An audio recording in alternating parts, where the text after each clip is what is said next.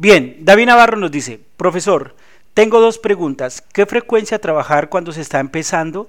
Frecuencia 1 o frecuencia 2. Desde ahí te voy a decir, joven, frecuencia 2. ¿De acuerdo?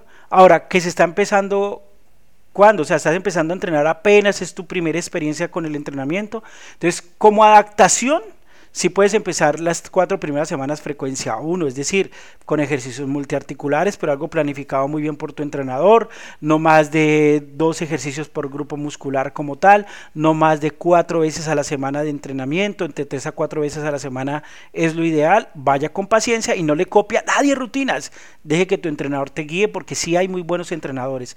Lo que pasa es que la gente llega a los gimnasios y dice, ay, es que ese entrenador no me coloca cuidado, ¿por qué no te coloca la rutina de Arnold Schwarzenegger? No, haz la rutina que te corresponde, mejora. Si tú quieres mejores cosas, también da mejores condiciones. Esto lo digo a todo el mundo.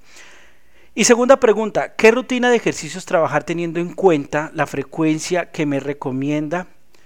Que me recomienda, en mi caso, lo pregunto porque llevo un mes entrenando y me veo enredado porque no sé qué hacer debido a tantos tipos de ejercicios que existen para un músculo.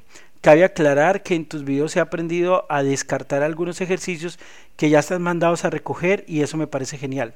David, te repito, déjate guiar por tu entrenador. Dos ejercicios máximo por grupo muscular por día como tal. No entrenes cinco días a la semana, entrena solamente cuatrico, tres o cuatrico ejercicios a la semana, tres o cuatro eh, días a la semana es suficiente, por favor, eh, para que vayas adaptando. En cuanto a los ejercicios, preferiblemente, pero quiero aclarar nuevamente, máximo cuatro días a la semana para que te vayas adaptando. Siquiera dos meses así o tres meses de esa forma.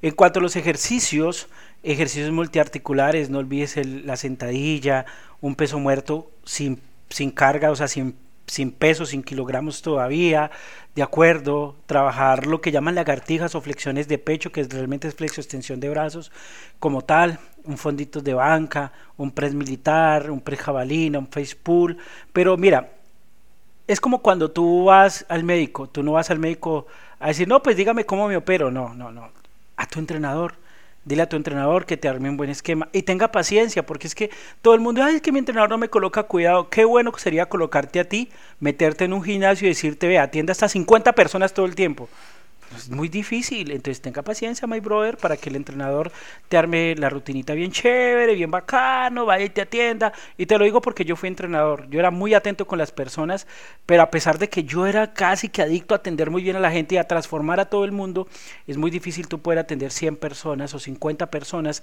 en una hora y tenerlos a todos satisfechos. Entonces, pilas.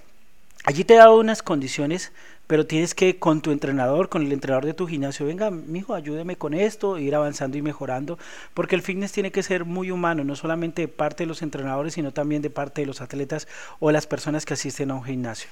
Ya después del segundo mes cumplido al tercer mes ya puedes ir cinco veces a la semana y ojo al principio no traje ejercicios de aislamiento ejercicios multiarticulares ¿cuáles son? entra a nuestra cuenta de YouTube entrenamiento diferencial y vas a poder ver ejercicios multiarticulares pero full bacanos ¿de acuerdo? un abrazo feliz día y que bacana tu inquietud